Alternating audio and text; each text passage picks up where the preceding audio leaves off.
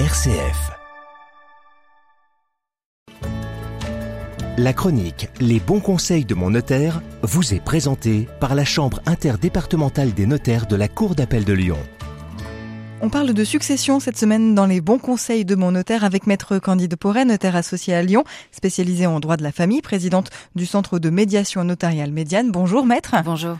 Comment ça se passe une succession à partir du moment où on a pris rendez-vous avec son notaire? Le premier rendez-vous, c'est vraiment un rendez-vous fondamental puisque le notaire va faire le point sur le patrimoine et à partir de ce moment-là, effectivement, va se passer une période, on va dire d'une moyenne de 8 à 10 semaines où le notaire investigue, c'est-à-dire qu'il va collationner toute une série d'informations euh, souvent comptables hein, auprès des banques, des caisses de retraite, des impôts, des compagnies d'assurance vie, toutes ces informations-là qui lui permettront donc euh, à terme de dresser ce qu'on appelle la déclaration de succession, qui est une déclaration fiscale, une déclaration d'impôt et qui permet donc de déterminer éventuellement le montant des droits de succession dus par les héritiers.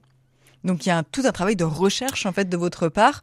Absolument, la première partie est très importante et donc plus vite nous sommes saisis, mieux c'est puisqu'on a six mois pour payer ses droits de succession, donc six mois à compter du décès. Donc six mois c'est court, euh, donc plus vite nous pouvons intervenir et mieux c'est puisque cette première partie finalement nous subissons un peu ces délais. On essaye d'être très réactif sur l'instruction, mais ensuite il faut nécessairement qu'on attende véritablement un temps euh, certain pour parvenir vraiment à avoir la matière première qui nous permettra de travailler. Et une fois que vous avez récolté toutes ces informations qu'est-ce qui se passe? Alors généralement, euh, donc on revient un petit peu, on rencontre à nouveau la famille, ça nous permet de faire le point aussi avec eux sur les retours, faire les points sur le dossier, annoncer malheureusement évidemment la bonne ou la mauvaise nouvelle. Donc euh, parfois on a des doutes encore, on est sur une certaine forme de tangente. Et la deuxième partie euh, sera pour nous un travail rédactionnel. Une fois que les orientations juridiques sont décidées, eh bien il va falloir que nous traduisions donc les choix juridiques des différents héritiers dans les actes de la succession et on reverra les héritiers quelques semaines après pour signer ces actes-là. Donc concrètement, ce deuxième rendez-vous, il permet de dire il y a eu un testament, il n'y a pas eu de testament, il y a des biens immobiliers, il y a de l'argent à hériter, ou alors il y a des dettes, par exemple. C'est ça, combien ça coûte. Voilà, combien ça va coûter exactement. C'est un état vraiment du patrimoine de la personne décédée. C'est vrai que parfois, on, on s'imagine pour les héritiers, quand on est dans un, un, cercle familial très proche, on a peu de surprises puisqu'on maîtrise un petit peu plus les choses. Mais c'est vrai que parfois, on hérite de son grand-oncle qu'on connaissait finalement très mal, très peu patrimonialement parlant. Donc il peut y avoir des surprises, bonnes ou mauvaises d'ailleurs. Et là, votre rôle à vous, c'est de présenter voilà tout ce qui se passe. Exactement, et d'orienter évidemment les choix juridiques. C'est évident qu'il y a la possibilité, par exemple, de renoncer à une succession en France. Donc, si le patrimoine euh, et si les dettes sont bien supérieures euh, à l'actif, aux liquidités et au patrimoine immobilier, euh, la question se posera peut-être effectivement pour les héritiers de renoncer à la succession. Donc, toutes ces questions-là, eh bien, on se les pose une fois qu'on a vraiment pu reconstituer, nous, comptablement parlant, le patrimoine. Et alors, justement, quelles sont les options successorales possibles une fois qu'on a fait le point? En France, on a trois possibilités. Donc, soit on accepte purement et simplement. Alors, c'est l'acceptation euh, toute simple, telle qu'on la connaît. Donc, c'est-à-dire qu'il n'y a pas de réserve posée. On accepte la succession dans son intégralité. L'actif ne faisant effectivement aucun doute. Il n'y a pas de danger pour l'héritier. La possibilité, à l'inverse, de renoncer. Donc, on n'accepte absolument rien. Donc, on ne reçoit rien.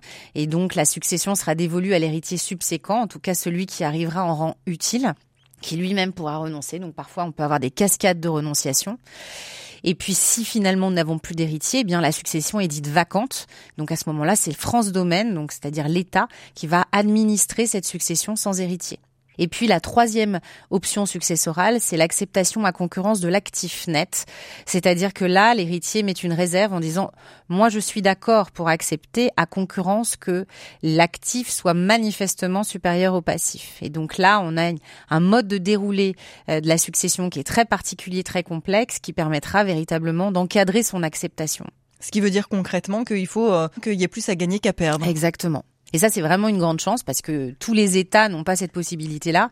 Aujourd'hui, en France, on a la possibilité de pouvoir s'engager à accepter une succession sans pour autant supporter le passif si celui-ci était manifestement supérieur euh, aux disponibilités qu'on aurait dans une succession, dans le patrimoine que l'on recueille. Est-ce que ces différents motifs ont besoin d'être euh, motivés? Absolument pas.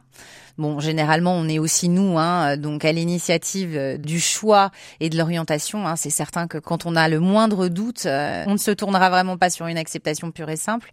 Donc, il n'y a pas de motivation à faire. C'est vraiment un choix absolu. Comment ça se passe dans le cadre de la succession, par exemple, d'un célibataire sans descendance? On va rechercher ses héritiers, donc ça peut être ses parents, ses frères et sœurs, euh, donc euh, ses neveux et nièces. Et puis effectivement, bah après on peut aller même encore plus loin.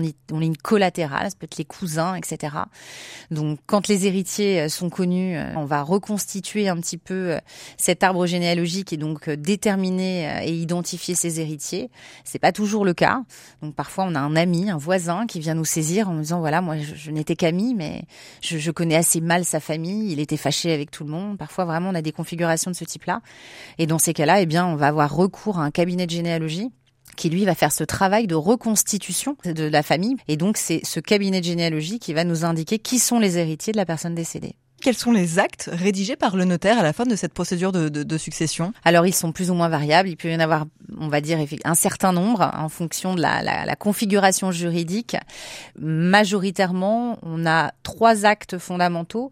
L'acte de notoriété, c'est un acte qui vient constater les qualités héréditaires des héritiers. Sont-ils conjoints, époux survivants, donc euh, enfants, neveux, nièces, frères, sœurs? Et donc la fraction également qu'ils vont recueillir dans la succession.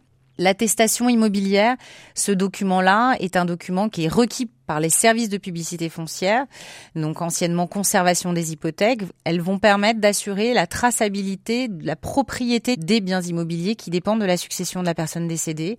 On va constater le décès de cette personne, elle-même propriétaire d'un certain nombre de biens, et on va indiquer au service de la publicité foncière que désormais les propriétaires eh bien, sont ses héritiers. Donc cet acte-là, il est destiné à une forme de publicité et d'opposabilité générale. On a cette déclaration de succession qui n'est pas un acte authentique, hein, c'est pas un acte notarié, c'est vraiment une déclaration fiscale sur un imprimé CERFA comme on les connaît tous.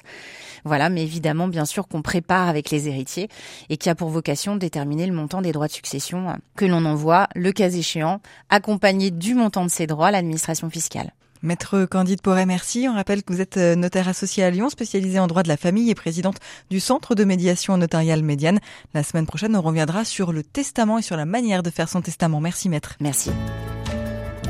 C'était la chronique Les bons conseils de mon notaire. Pour plus d'informations, visitez le site chambre-rhône.notaire.fr.